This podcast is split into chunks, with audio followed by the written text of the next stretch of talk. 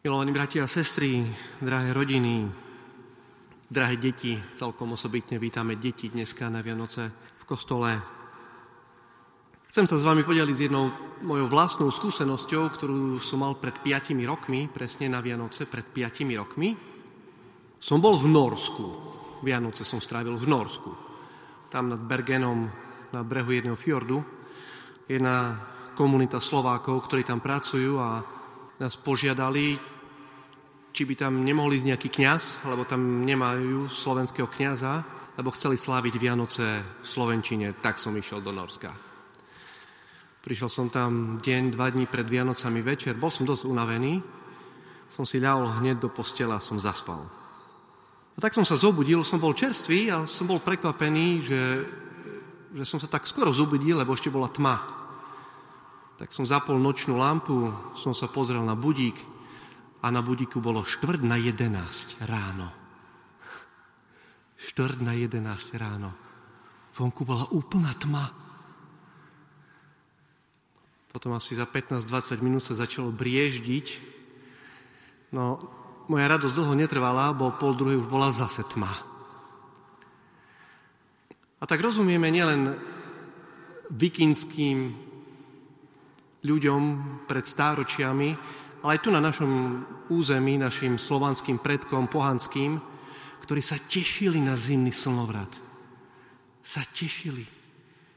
Aj tu v tomto chráme napríklad dlhé stáročia žiadne svetlo nebolo, neviem, Vianočné, polnočnú, asi len sviečky zapálili.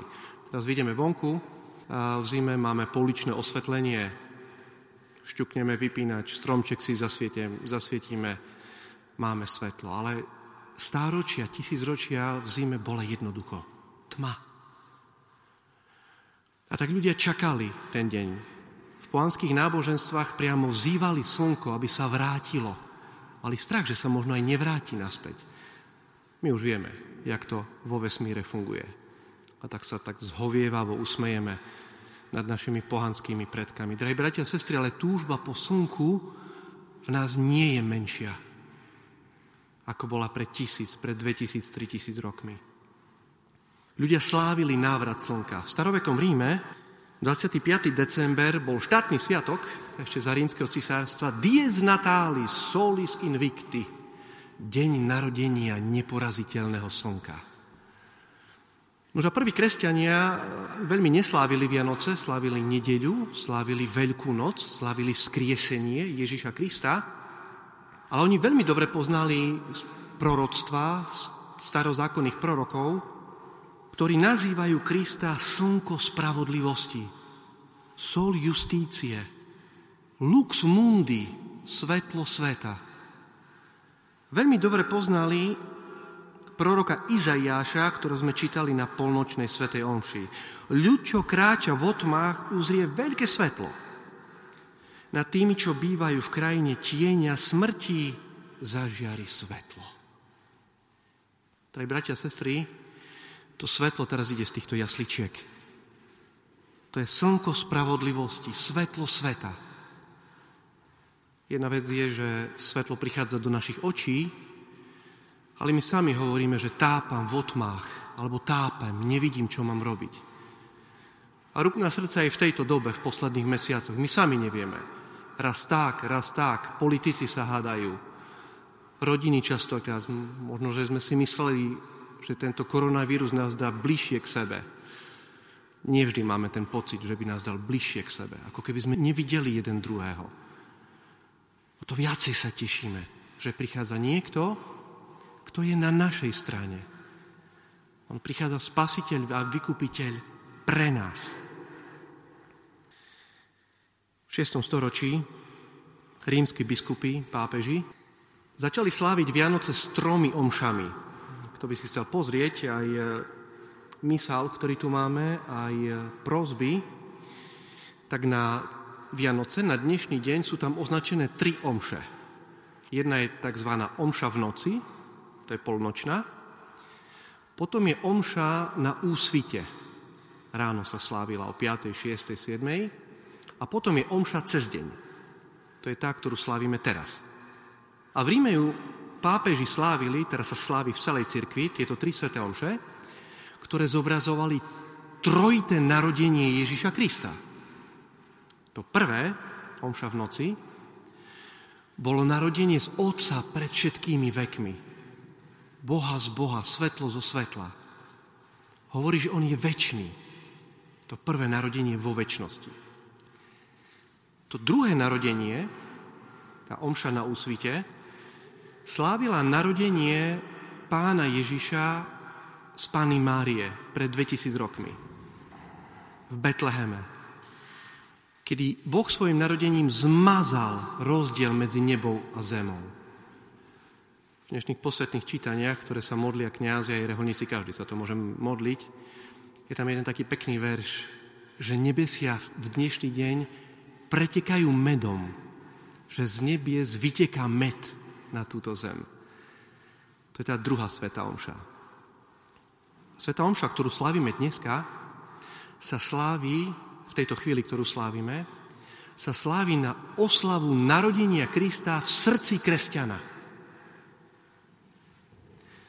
Lebo Ježiško sa môže narodiť aj stokrát v Betleheme.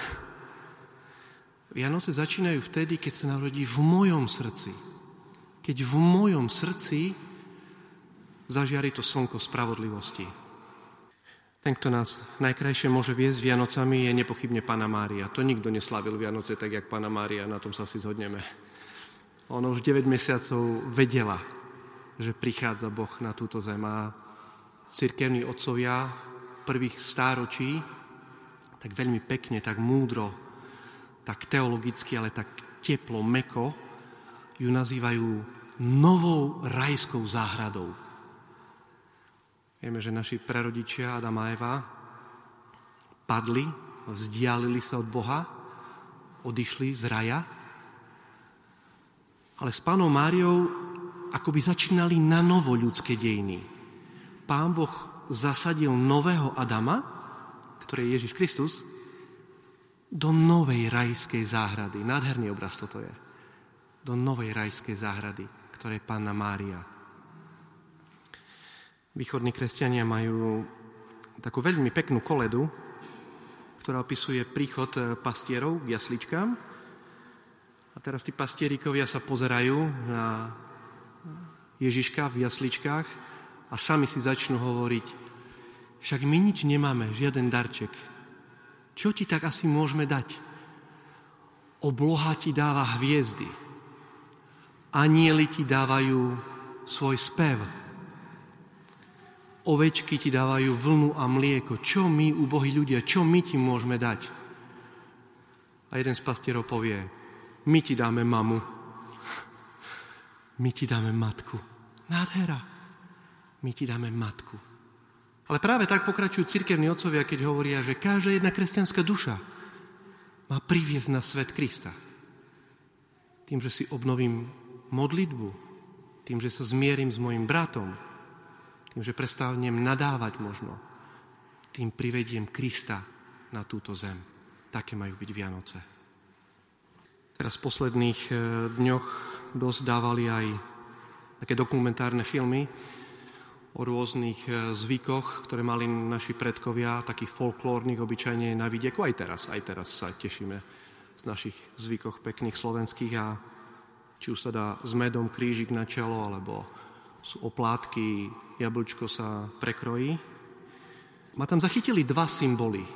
Som vedel o nich, už som zabudol, tak mi to ten film pripomenul. Hovorili, že niekedy naši predkovia pri štedrovečernom stole pod štedrovečerný stôl dávali slamu. Dávali slamu, lebo Ježiško sa narodil v maštali. Ako keby ho chceli zavolať medzi seba.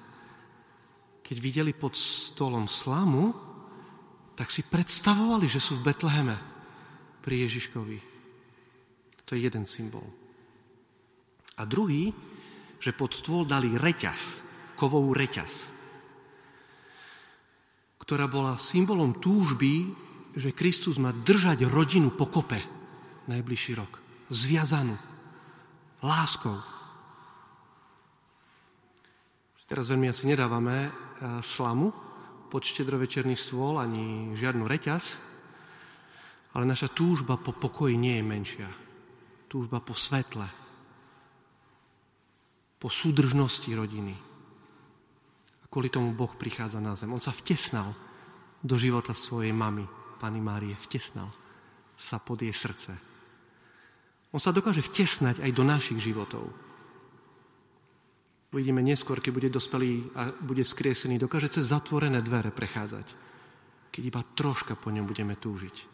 Dokáže sa vtesnať na naše poschodie, na naše pracovisko, do našich hádok a dokáže nás znútra prerobiť.